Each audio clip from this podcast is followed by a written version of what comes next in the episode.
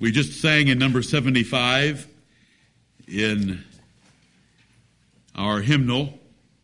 Oh, Father, you are sovereign. In the second verse, the third line, all chance and change transcending. It means he's above and over any possibility of chance or change. He's immutable. Now,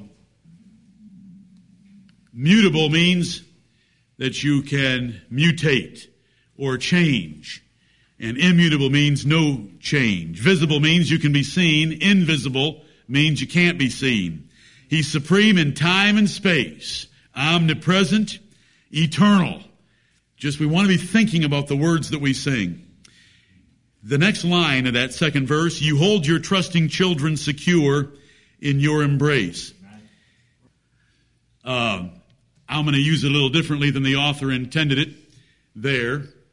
And I want you to think about this fact. And I want, just give me a moment to refer to some of you that might be a little fearful or worried. The greatest event in your life that far transcends death is your conception, gestation, delivery, and survival. How much did your worries and fears and thoughts about it contribute to its success? None. Death is nothing but your spirit leaving your body and going to a different place. That's right. It's all it is. Amen. Let alone a body being formed and a spirit being formed and put into it. Now I'm going to assume that you already have figured that out.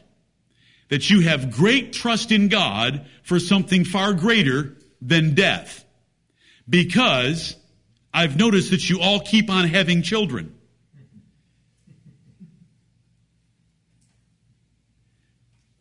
So you must believe that God is able to take care of that. Right.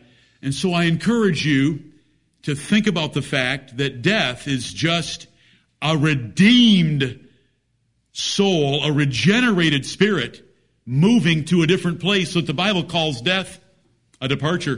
Right. I am ready to depart. To be with the Lord is to be absent from the body and to be present with the Lord and far better. And that's the way we should think about it, right, brother?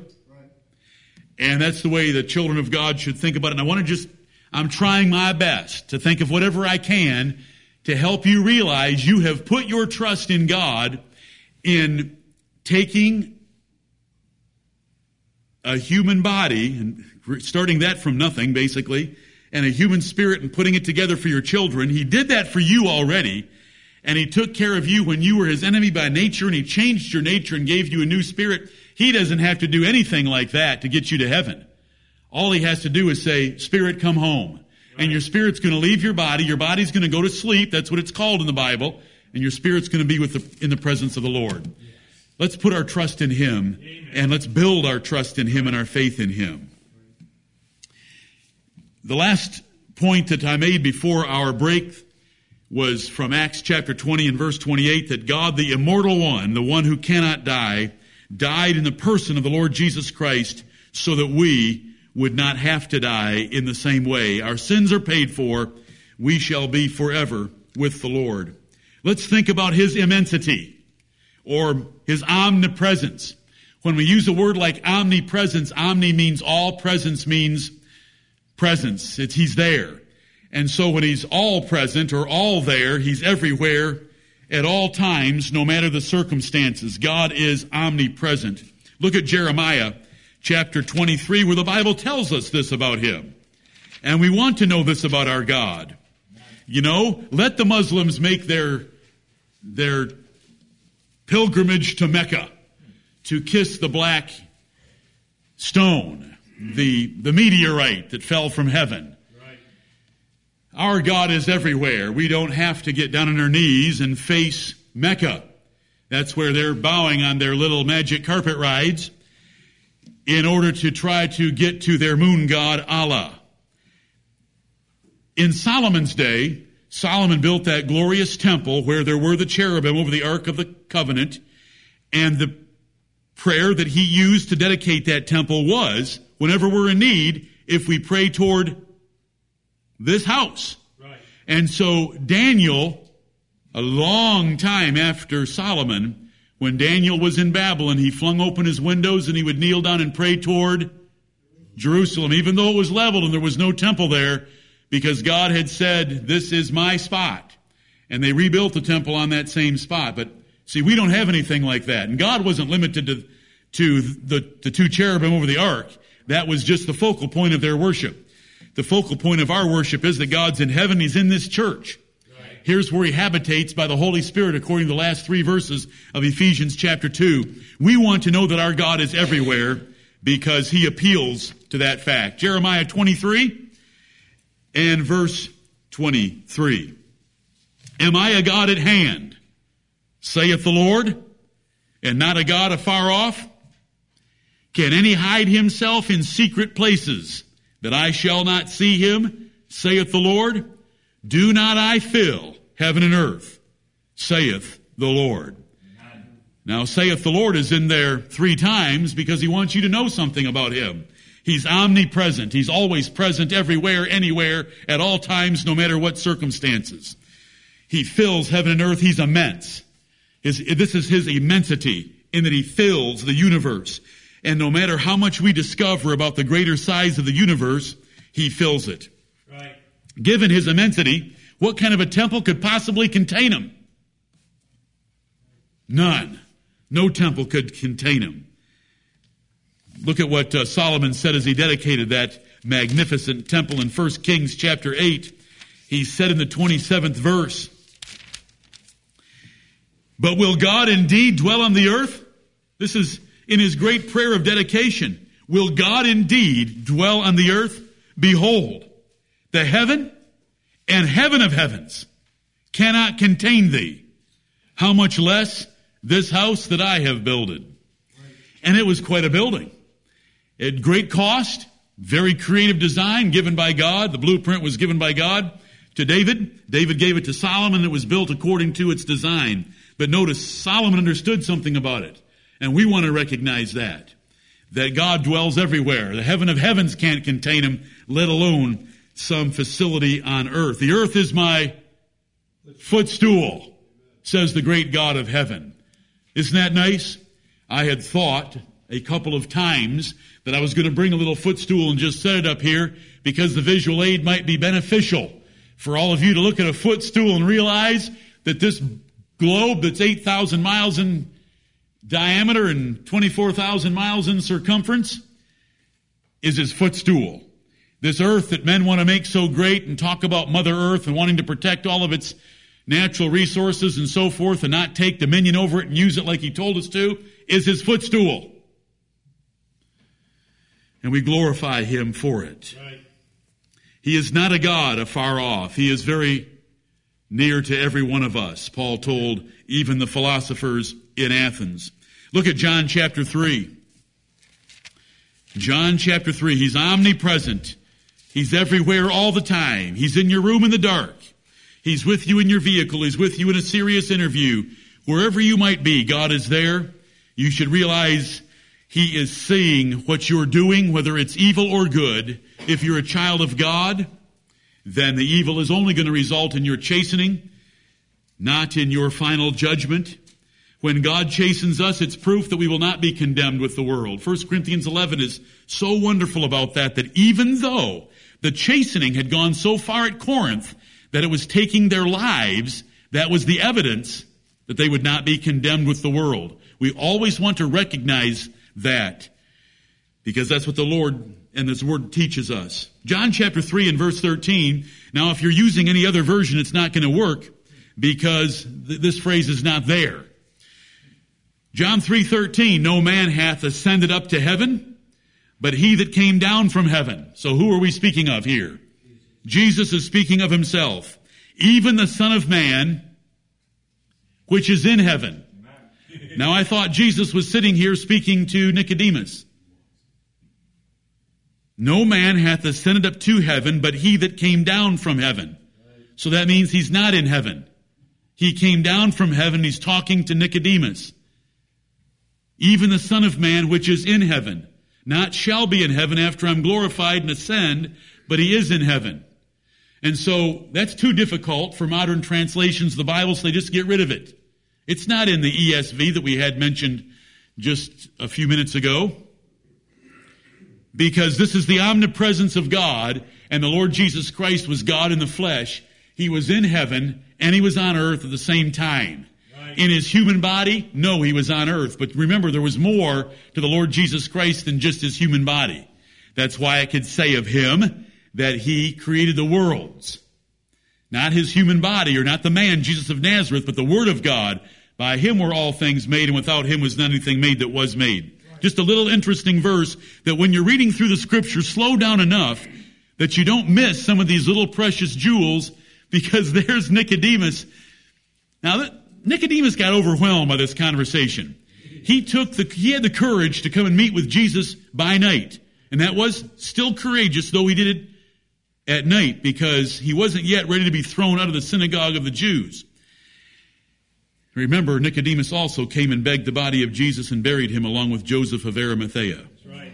But this man came to Jesus by night, and Jesus hit him with some things that he had never heard in his seminary degree about being born again, and then about how this man was identifying himself as the Son of God, and Nicodemus already tended toward that or believed it fully. And he's saying, I'm with you. I came down from heaven so that I'm not in heaven, yet I'm in heaven. And that's only by an omnipresent God. Let's go back to Psalm 139 that we looked at last Lord's Day, but we'll just shorten the number of verses we see here and focus on this aspect of God that He wants to, us to know about Him, that the heaven of heavens can't contain Him, that don't you know I fill heaven and earth? Am I a God afar off or am I a God at hand? Is there a popular song today that says, God is watching us from a distance? God is not watching us from a distance. God is at hand. Those are babbling idiots that sing that kind of junk and call it music or lyrics, let alone Christian lyrics. God is not at a distance watching us. That's some sort of deistic philosophy that God created everything, wound it up, and it's just operating and he's got his hands removed. He's sitting back and seeing what we're going to do with his creation. God is intimately involved in everything we do. And the Bible speaks of that from cover to cover, including our formation according to his book in our mother's womb. But we just want verses 7 through 10 of 139. David puts it this way.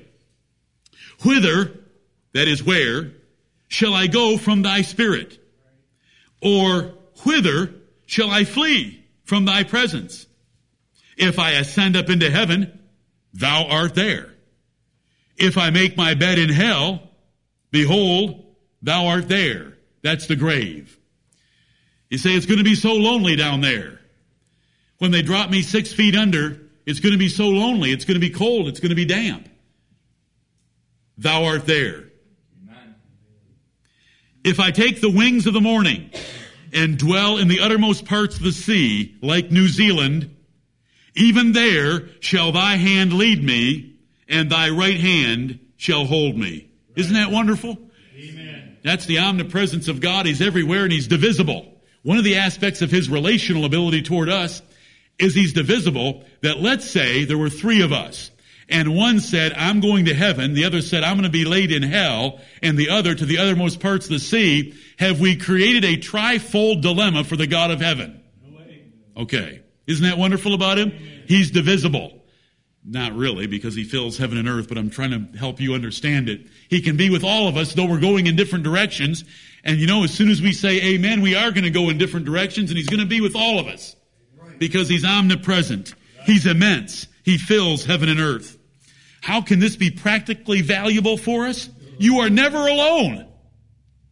No matter how lonely you may feel or think, and those are vain measures of whether you're alone or not. Feeling and thinking. You say, well, if I feel alone, ain't I alone? No, you're not.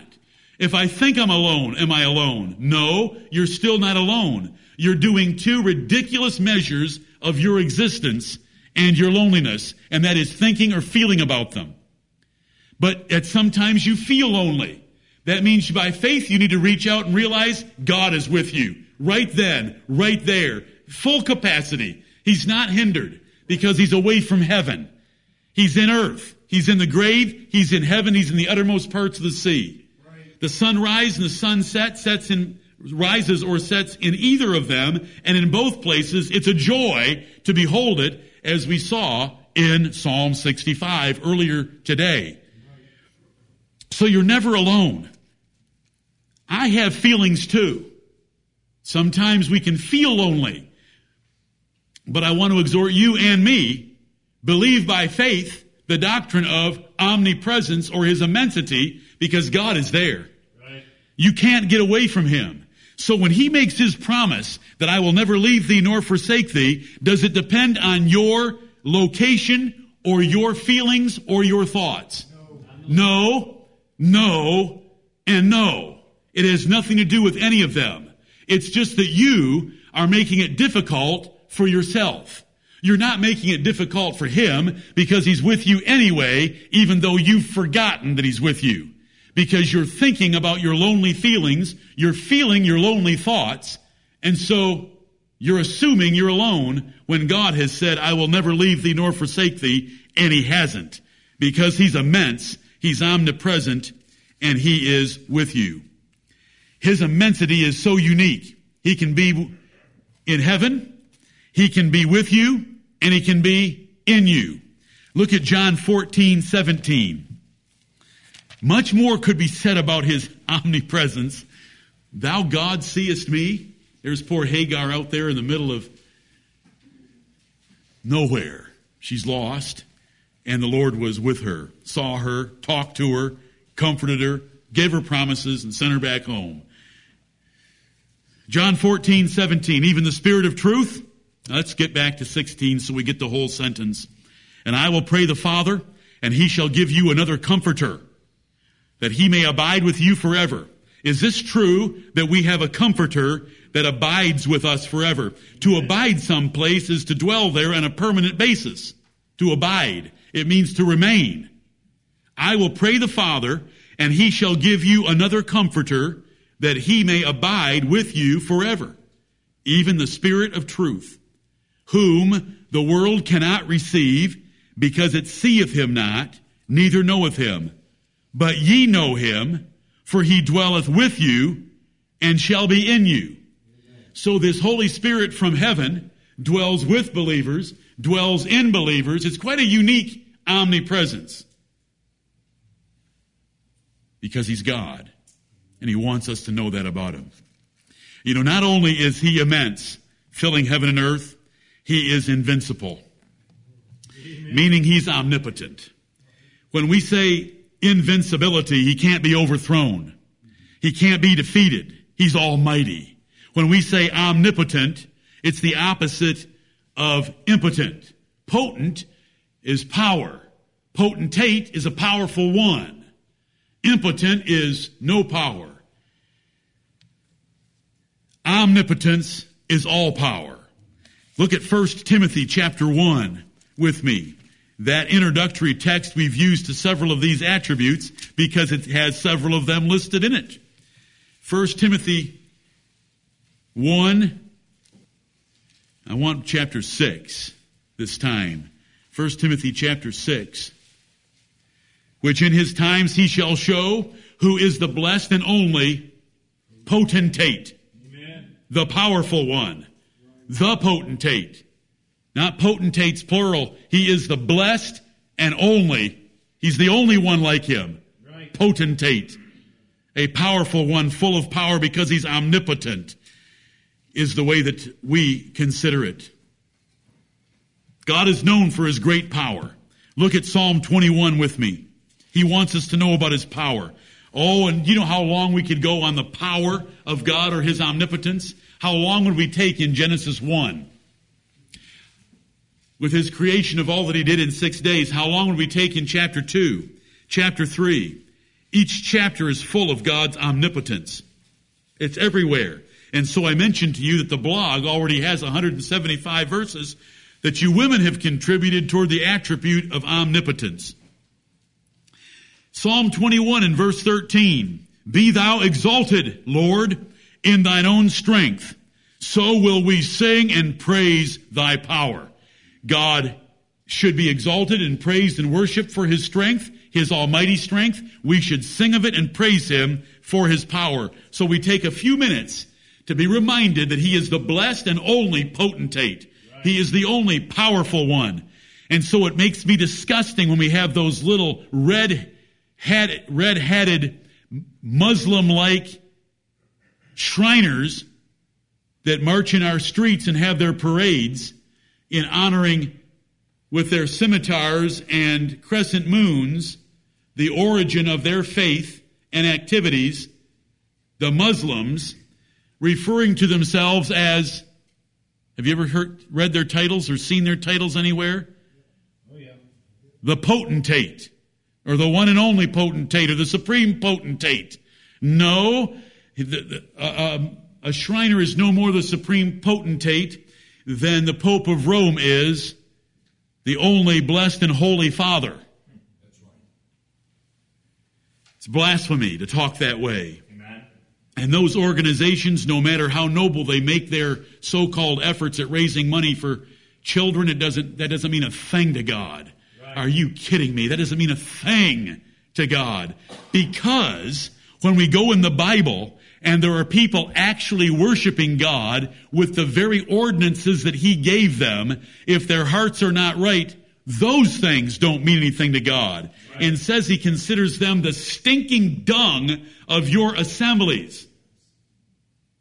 Don't ever be moved by that kind of stuff. All that matters is what's right here. Could there, would there, might there, is it possible that there might be a sincere Shriner that is doing it out of love to God and the Lord Jesus Christ? If we could construct it mathematically, possibly. If they feared God and loved the Lord Jesus Christ, what are they going around calling each other mighty potentate for? Why are they wearing a sword and a crescent moon and a hat of the Muslims? I don't want to get off on that subject. We want to be here with the power of God. Look at 62 and 11. It was read to us last Lord's Day. Psalm 62 and verse 11. God hath spoken once, twice have I heard this, that power belongeth unto God. Amen. Look at 68, verses 34 and 35. Ascribe ye. He wants us to talk about it and to give God the credit for it. That's what it means to ascribe something.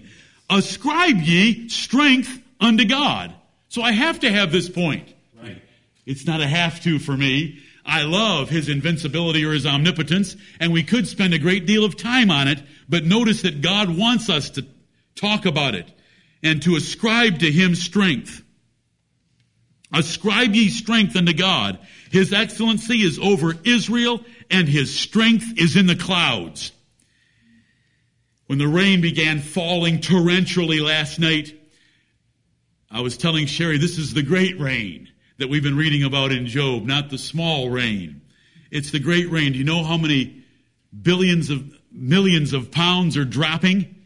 It only takes one gallon of water for eight pounds. And when you're thinking about a county that has 800 square miles, and Jeff, I'll leave the rest of the calculations to your notes. There's a lot of water dropped in a county the size of Greenville. You know, there's been some places that have been getting inches of rain, and you take an inch and multiply it by 800,000, I mean, 800 square miles, just one county gets an enormous amount of water. Anyway, that's just one way. There's so many other demonstrations of God's strength that is in the clouds. O God, thou art terrible out of thy holy places. But my brethren, he's not terrible to his children. Right. Eric explained it very well this morning that he's terrible to their enemies and they get to see it. He's terrible in nature in the demonstrations of his power, but it's not against us, it's for us. The God of Israel is he that giveth strength and power unto his people. How terrible is that? That he gives you strength and power. Blessed be God. Listen, when you read something like that, you ought to say amen. You ought to say, blessed be God. Oh God, thou art terrible. We want to ascribe to him power like it tells us to do.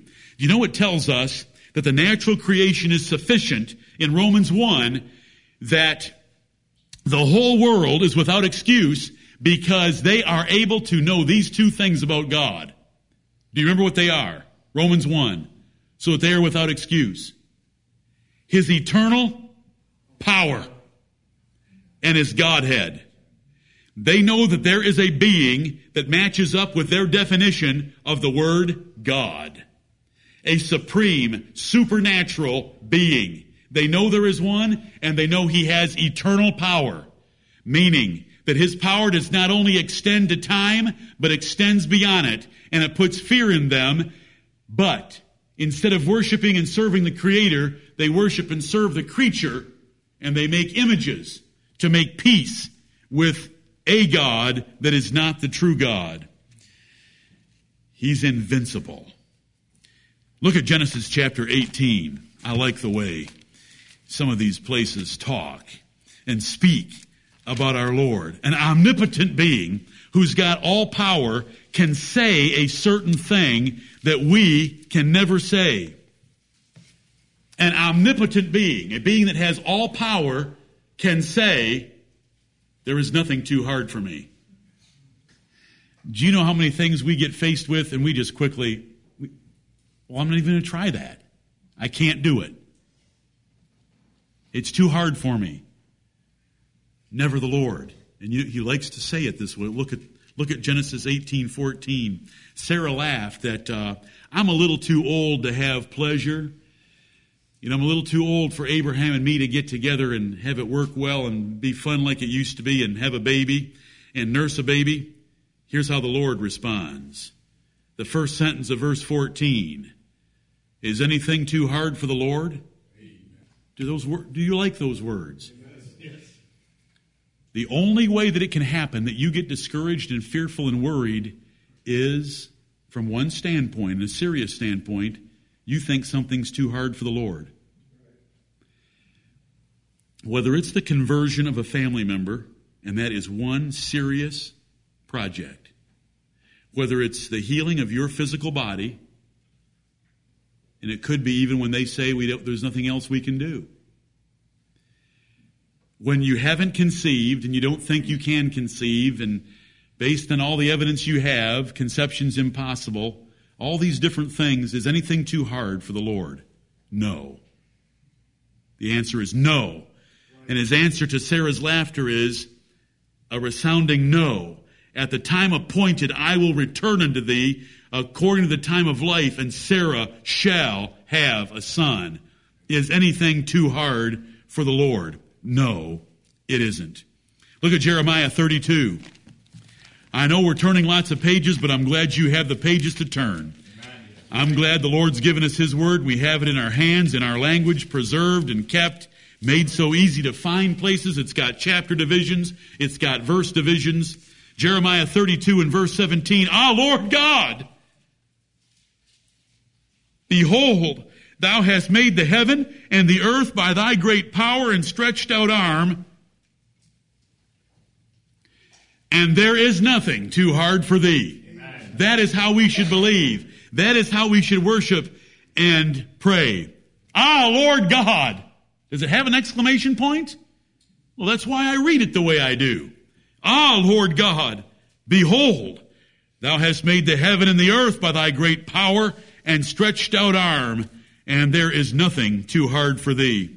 Verse 27, same chapter. Behold, I am the Lord, the God of all flesh. Is there anything too hard for me? So here's Jeremiah and the Lord going back and forth. He's omnipotent. He's invincible. He has unlimited strength. He has the power and the ability to do anything at any time with infinite ease. Just think about all the way we, how we should describe omnipotent. All powerful isn't good enough. He can do anything or everything, no matter the circumstances, with infinite ease. Because he's our God. No one can question or restrain him. He doeth according to his will in the army of heaven and among the inhabitants of the earth. None can stay his hand. When he reaches out, his stretched out arm, verse 17 of this chapter you're looking at, when he stretches out his arm to reach, to save, to, to hit, to blow, to strike, None can restrain it. None can hold it back. They can't even question it. This is what the Bible says about him. Look at Isaiah 40. Isaiah 40. There's a lot of stars. Some of them are still showing dippers and hunters and bows and arrows that our fathers in the faith have watched for 6,000 years. Right. How is that possible? Aren't they just floating around up there? Nope. How can a sailor in the past without GPS or anything get out in the middle of the Atlantic or the Pacific or the Indian and find their way to a desired haven? Because the stars are held in place. Right. Verse 26 of Isaiah 40. This is the Lord speaking. Amen. Lift up your eyes on high. Just those words. Lift up your eyes on high. Get them off the horizontal plane of this world and get them up where you can see something impressive. Lift up your eyes on high and behold, who hath created these things that bringeth out their host by number. He's got them all numbered. He's got a certain number of stars and he puts them out there. He calleth them all by names, by the greatness of his might. For that he is strong in power, not one faileth. Look at those words. Amen. This is the Lord speaking. This is what he wants us to know about his power. Let's delight in his power. But you know what you have to do? Lift up your eyes on high. What angle are they at when you're watching television? How much power are you seeing? Do you have your eyes lifted up on high when you're watching some stupid piece of television? How about getting out and seeing the stars? And if you live farther away from streetlights, invite me over. I get sick of streetlights. Will they help keep us safe. Not really. I'm kept safe by the power of this God. I wish I could see the stars more. You go to a planetarium and you see the stars and it causes you to reflect and it's supposed to. Lift up your eyes on high and behold who hath created. Look and consider who has created these things that bringeth out their host, and there is a large number of them by number because he's got them numbered and he knows every one of them. He calls them all by names by the greatness of his might and that he is strong in power, not one faileth. I've read it again because it's verses like this that the Bible is full of that we should take great delight in his power. He is able, according to the testimony of the apostle Paul, to do exceeding more than you can even ask or think. And now we're talking about some real accomplishments in, in Ephesians chapter 3. And that's not helping you get a better house or a bigger car. That is you being filled with all the fullness of God. That is the immediate context of that verse. Consider the sun. The sun's pretty big. It's pretty impressive. How close can our Apollos get to it? Not very. They're worried about little solar flare-ups that it might mess up our radio transmissions on Earth. They're always worried about that sun. It's 93 million miles away. Who created the light that it gives? Let there be light. And there was light. Four days later, he created the sun. But when he created that sun, he can also stop it, like he did in the days of Joshua. He can also back it up, like he did in the days of Hezekiah, and he can turn it out, like he did in the days of his son, Jesus Christ of Nazareth. Right. Give him glory. Let's rejoice in him. Amen. And we could chase him and his glory of his omnipotence throughout the pages of scripture. Who can make iron to swim? Did an axe head ever fall into a river? And a man was, was grief stricken because he didn't know how he was going to repay the lost axe head? Did Elisha throw a stick in and it swam? right. And on and on we could go. There's so much comfort in God's power. You know, I've preached messages before and I hope it brings back memories. What a word is this? Those are scriptural words from Luke about the Lord Jesus Christ and the power of His Word, the dominion of God and how God rules over the hearts of men. The, the king's heart is in the hand of the Lord as the rivers of water. He turneth it whithersoever he will. Why is God called King of Kings? Because a king is a potentate, but when there is an almighty potentate, he is a king of that king. Right. That king owes him homage because he is greater and higher than they all. How about famous last words? Even God couldn't sink this ship. Who is the Lord that I should fear him? Right. And other statements like that, the Lord has shown that he is greater in power and might than all of them. Every source of help, every source of strength that you have is limited. But not God, your loving Heavenly Father.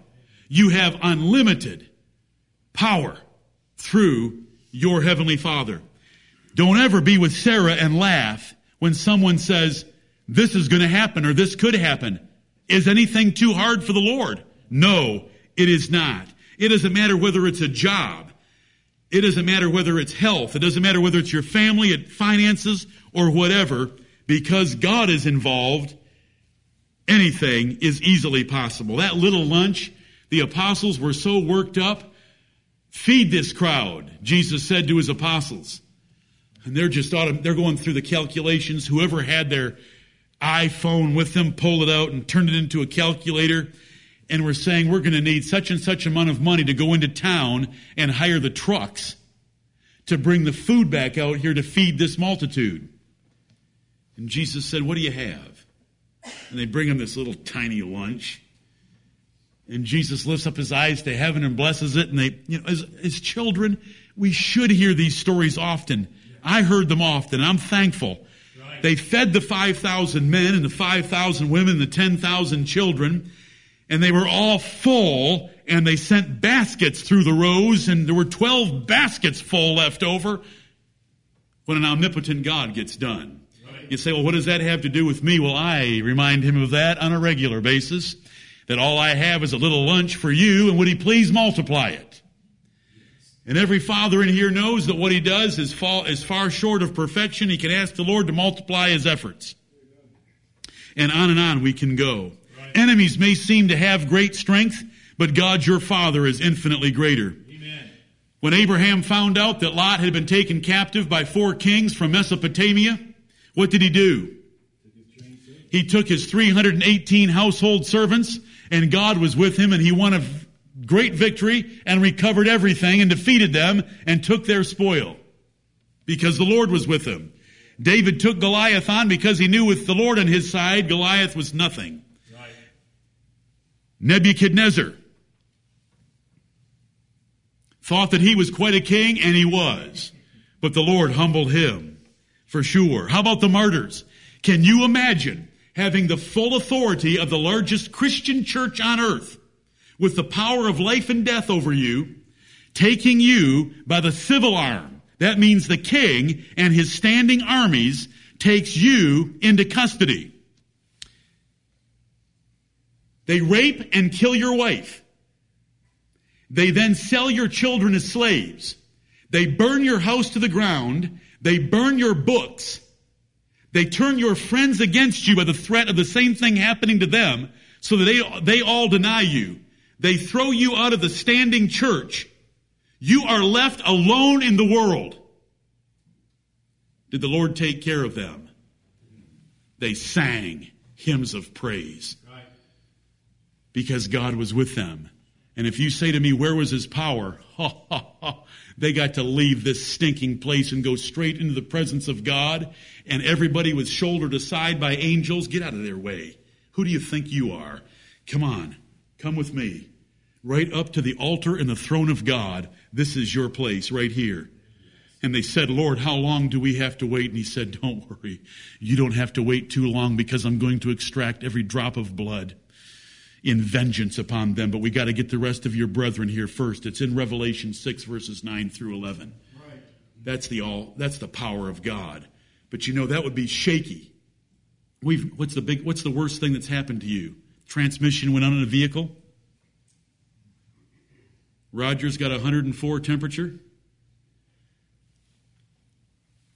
What's the worst thing that happens to us? Right. The light turns red and I wanted it to stay green another three seconds. This is power. and it supported martyrs because they had faith in it and they trusted it. Your needs may seem insurmountable at times, and the Lord will bring trials to where you'll be tried by your faith in His omnipotence, but God can solve the situations easily. Do no more than your reasonable best in anything God's given you to do. Right. Accept the Lord, build the house, they labor in vain that build it. If you've got a test to take, a course to accomplish, an interview to, to manage, just do your reasonable best and trust the Lord for the rest. Go to bed and don't worry about it because this great God says, I'll do it. I want you, my beloved, to sleep. Do you believe those verses? Every week of my life, without fail, I trust them and tell him and remind him. So I'm going to quote them to you again. Except the Lord build the house, they labor in vain that build it. Except the Lord keep the city, the watchman waketh but in vain. It is vain for you to rise up early, to stay up late, to eat the bread of sorrows. For so he giveth his beloved sleep. You are his beloved, go to bed. Make a reasonable effort. Sometimes that reasonable effort will be more than other reasonable efforts, depending on the circumstances you're in, but still only make a reasonable effort and trust him for the rest. Because it's his power that's at stake. Look at Psalm 138. Psalm 138. In verse 3. In the day when I cried, thou answeredest me. You're hopeless. You're weak. You don't know what to do. You're powerless. In the day when I cried, thou answeredest me and strengthenest me with strength in my soul. God is able to do that when you feel that you are at wit's end and unable to go on, if you will cry unto the Lord, He will strengthen you with strength in your soul. The example that's coming to my mind right now looking at this is David at Ziklag. He was exhausted. They crested a hill after having come three days journey. They were frustrated and tired and they crested a hill and the village where they had left their wives and children was burned to the ground, and they were all taken captive by the Amalekites. And David's friends turned and were going to stone David for having been away from home because he was the one that kept them traveling at times and they lost their wives and children. Now, who did he have left at that moment? Were his wives there to help him? Was Abigail there to, to whisper sweet nothings into his ear? No one was there. Were his children there?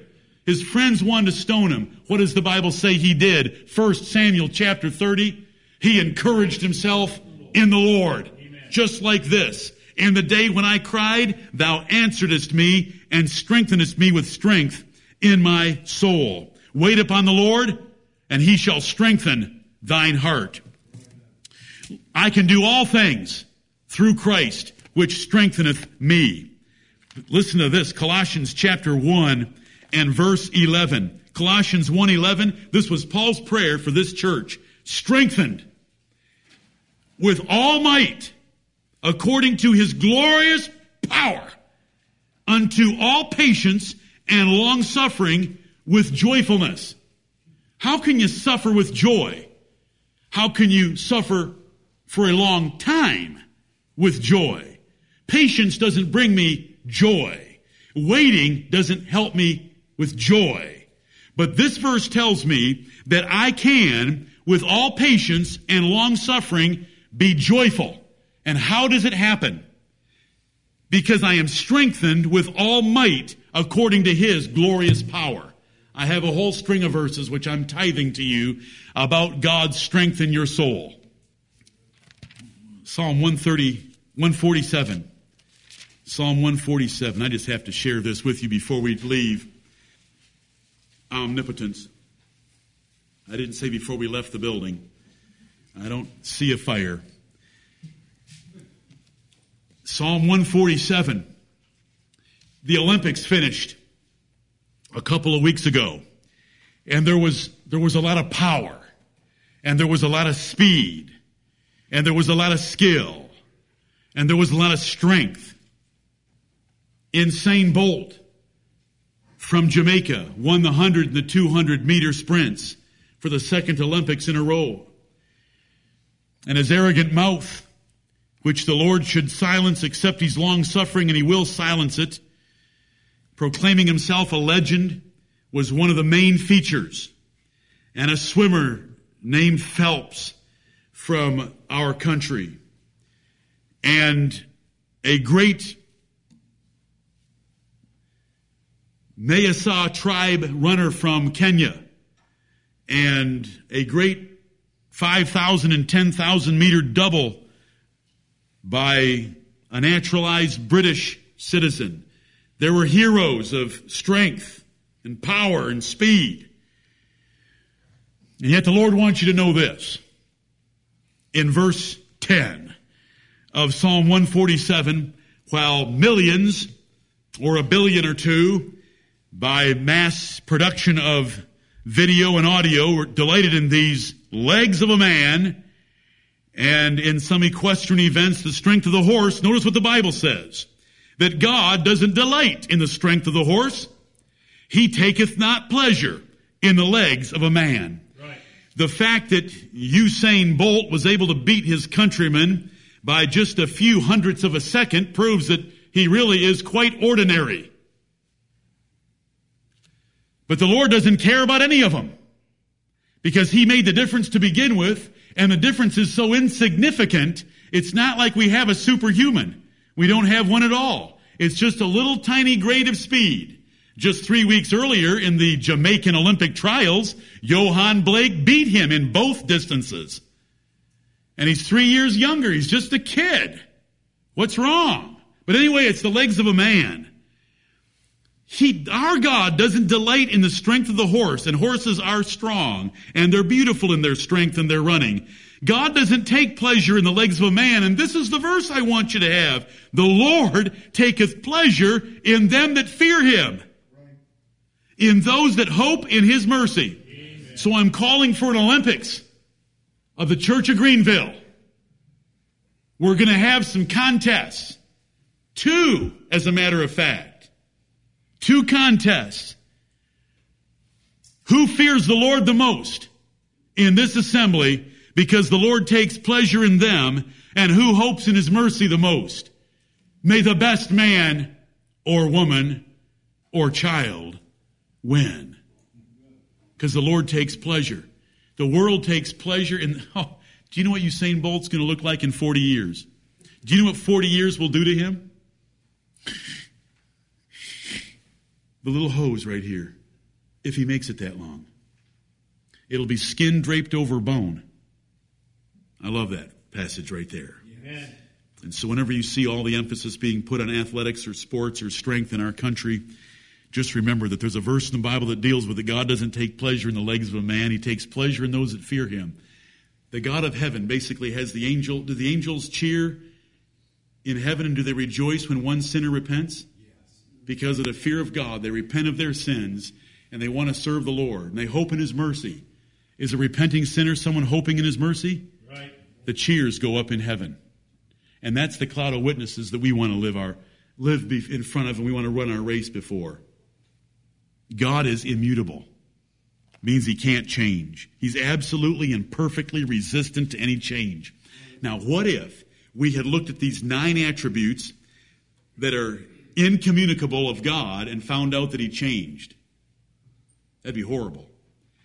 God's perfection precludes, that means it excludes, that means it rejects change, because if God ever changes, then he's either changing from perfection or he's changing to perfection, which means in either case he wasn't perfect or isn't perfect. Are you with me? God can't change.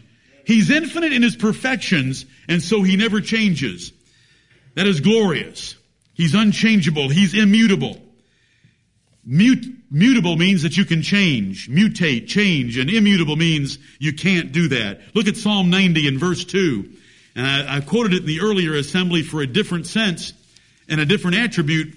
And that's one of the wonderful things about God's Word. Sometimes these statements can be applied in different ways. Right. Psalm 90 in verse 2, before the mountains were brought forth, or ever thou hadst formed the earth and the world, even from everlasting to everlasting, thou art God. As God, He doesn't change from everlasting to the present to everlasting in the future. He is God. Look at Psalm 102, a few pages over. Psalm 102, verse 12 says it briefly, but thou, O Lord, shalt endure forever, and thy remembrance unto all generations. But verses 25 through 27 say it better. 102, 25. Of old hast thou laid the foundation of the earth, and the heavens are the work of thy hands. They shall perish. You know, we look at the earth, the, its foundation, and the heavens, and nothing changes. If anything's gonna last, it's the foundations of the earth and it's the heavens. They shall perish, verse 26 tells us, but thou shalt endure. Yea, all of them shall wax old like a garment. As a vesture shalt thou change them, and they shall be changed. But thou art the same, and thy years shall have no end. You are not only eternal, but in that eternal aspect of your nature, there is no change or variation in you. Even though the things we consider the most stable will be changed, and praise his name, he's gonna change the heavens and the earth. He's gonna fold them up like an old garment and give us a new one, and we're gonna be enjoying it for eternity. That's Psalm 102. And that's quoted in Hebrews chapter 1. In Hebrews 13, it says, Jesus Christ the same yesterday and today and forever. Amen. Now, Jesus grew in wisdom and in stature, so it's not referring to his human body or nature, it's referring to his divine nature. The God part of our Lord Jesus Christ never changed. God's unchangeableness is so certain, there is not even a shadow of turning with him. Is there a shadow of turning with me? Is there a bigger shadow of turning with you that just nodded your heads yes about me? Yes. There's shadows of turning with us. We change. Oh, we change. I don't know what kind of a mood I'm going to be in five minutes from now. That's a lot of change, and that's a speedy change. And you don't know three minutes from now before you get haughty about me. I want us all together in this matter that we change and we change a lot. Our bodies change. Our mental abilities change. Our memories change. Our moods change. He never changes. He's always faithful. His promises are sure. His power is everlasting. He's always there for us and there is no change in him. The Bible says, I am not like a man. I never repent. Look at Numbers 23 and verse 19. Here's how it reads. Numbers 23, 19. God is not a man that he should lie, neither the son of man that he should repent. Hath he said, and shall he not do it? Or hath he spoken, and shall he not make it good? Men get themselves in troubles either because they overcommit, they lie, they exaggerate, or circumstances change. And so all of a sudden, someone counting on us, we've decided we're not going to perform quite that way. Either we lied, circumstances changed, we overcommitted, and so we change. But God doesn't change because God is not like us. I love a verse like this. God is not a man that he should lie. So when he has said something, he's always going to come through with it. Neither the son of man that he should repent and change his mind. Hath he said and shall he not do it? Or hath he spoken and shall he not make it good? Yes and yes. When God says something, he's going to do it. When he promises, he's going to perform it. That's the God we trust in. Thank you, Lord. Job would say he's in one mind. And whatsoever he's purposed to do, he'll do it in Job 23 and his counsel stands forever in Psalm 33. God doesn't change, and on that unchangeableness of God, Malachi 3 6 says, Therefore ye sons of Jacob are not consumed. On the faithfulness of God. He had made a promise to Abraham, Isaac, and Jacob that of their seed there would be a lasting seed forever. I change not. And so they still existed to that day. The gifts and callings of God are without repentance. God never purposes to save and then decides not to save. God never starts saving and doesn't finish the job. And God never saves and then undoes his salvation. They're without change. And he that cannot lie promised before the world began that he is immutable, unchangeable, always telling the truth. Look at Hebrews 6. I'm about to close. Hebrews 6. These are 10 incommunicable attributes of God. This 10th one that we're on is his immutability, meaning he's unchangeable. He's entirely honest, faithful, and true to everything that he says. In Hebrews chapter 6, this is for those who feel, feel, and think that they're kind of floating and they're not sure and they don't have an anchor for their feelings and their thoughts. There is an anchor. And the anchor is something God gave so that we wouldn't be tossed to and fro with doubts about Him. Right. And this is the issue of the promises of eternal life. And they were first given to Abraham in the clearest manner in the Bible. Verse 13, for when God made promise to Abraham, because he could swear by no greater, he swore by himself, saying, surely blessing, I will bless thee, and multiplying, I will multiply thee. And so, after he, that is Abraham, had patiently endured, he obtained the promise. And it goes on to describe oaths. For men verily swear by the greater, and an oath for confirmation is to them an end of all strife. Verse 17, wherein God, willing more abundantly to show unto the heirs of promise the immutability, there's that word, the immutability of his counsel, confirmed it by an oath, that by two immutable things, in which it was impossible for God to lie, we might have a strong consolation who have fled for refuge to lay hold upon the hope set before us, which hope we have as an anchor of the soul. And it goes on to describe this glorious hope. This is our salvation. These are the promises of God. These were all you melancholies need to find rest for your souls. Find your refuge here. Find your anchor here. Don't be afraid. Don't worry. Put your trust in the Lord. He's He's done all that he can possibly do and he says, I did two immutable things for you. I made a promise to Abraham. I made a promise. He promised eternal life before the world began, Titus 1 2. But in case you didn't think his promise was good enough to give you refuge and an anchor for your soul, he confirmed it with an oath. Right. He took an oath in the matter. You know, if you have two men and they're striving uh, about a matter, and one says, well, this is the way it is, and this man says, this is the way it is, see, we've got a promise. I promise you this is the way it is. But then a judge in a court can say, left hand on the good book, right hand raised, and you take an oath. And we expect that with such an oath, the strife between these two men, the disagreement, the argument is ended. Right. Because one of them has taken oath before Almighty God. That's why we do it in our courts. But since God there was no one to swear by greater than God, so he swore by himself. And he wants you to know that I gave you two immutable things. That when I make a promise, it should be good enough. But in case it wasn't, and I want you to understand that our God is pitiful. He brings up another one. I swore with an oath. Whatever promise you have in the Bible, you can count on it absolutely, infinitely, eternally, that God always keeps his promises.